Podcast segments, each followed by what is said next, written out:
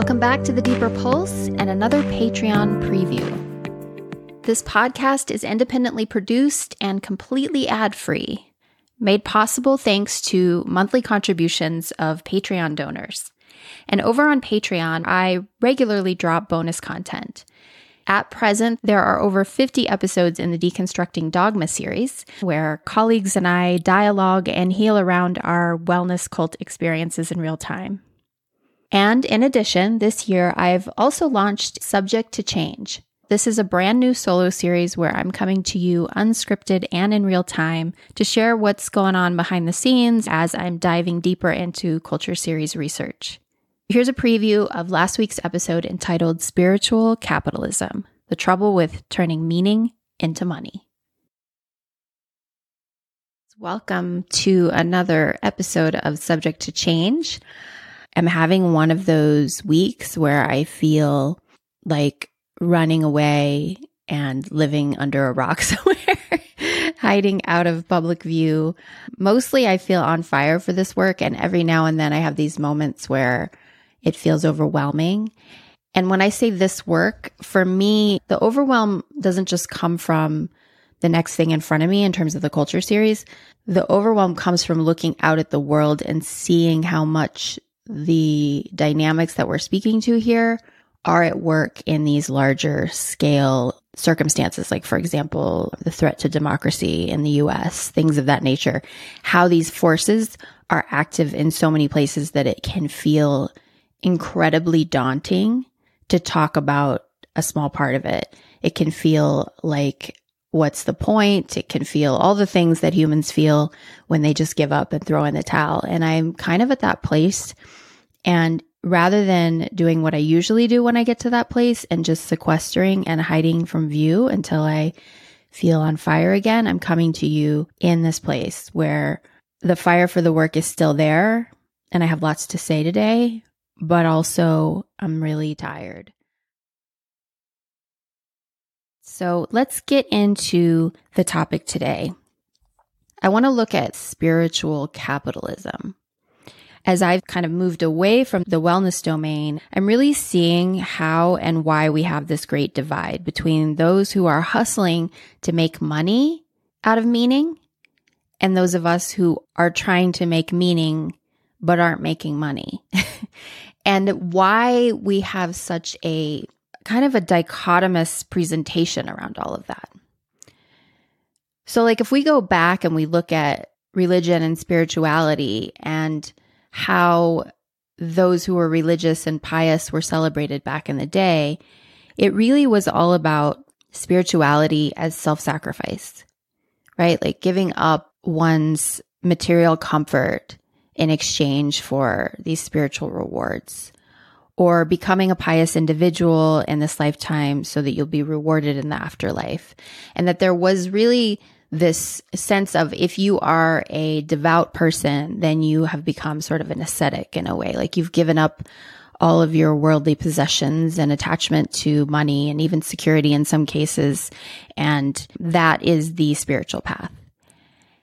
And then you've got this turn that was taken prosperity gospel which I talked about in the law of attraction episodes and deconstructing dogma. If you missed those, I talked about it a little bit, but this idea that if you live according to certain guidelines, God rewards those who are devoted with material prosperity, right? So, okay, wait, you don't have to wait to be rewarded in the afterlife. You don't have to give up all of your worldly possessions in order to be a spiritual, pious person. You actually let's talk about flipping the narrative.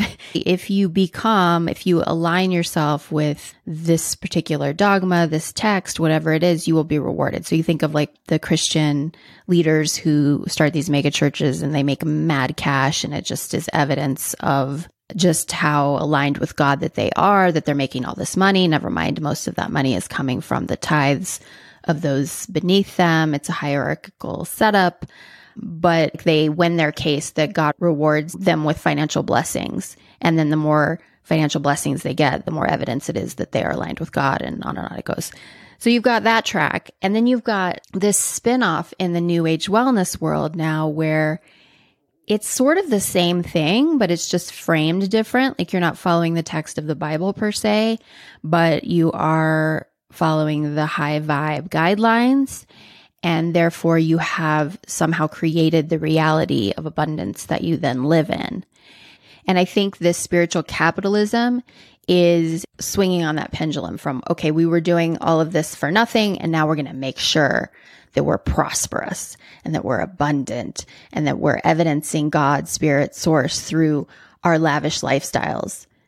So use your spiritual gifts and your connection with source or whatever you want to call it to then manifest the life of your dreams. And it's all like capitalistic teachings, just zhuzhed up with love and light. And well, the reason I'm kind of harping on this is because what I have found is that's when things like soft power coercion happen. I talked about soft power coercion in the last deconstructing dogma drop. That's number 52. Soft power coercion in the sense of I am being spiritual, but I have an agenda. And so I control or manipulate you toward a certain outcome where I might not be conscious of that, but that agenda is operating. And, and when we're dealing with capitalism and sales, sales is an agenda. Whether you want it to be or not, it's an agenda by definition. Always be closing, right? So that agenda ends up coming out in flowery language, weaponization of dogma, the spinning of the narrative so that it serves the end game, which is money in my pocket, for example, or followers on my Instagram. That's where the making of money or followership or whatever distorts the meaning and the purpose. And this feels important because, well, because the overarching message is that by packaging and selling our spiritual gifts, we are saving the world.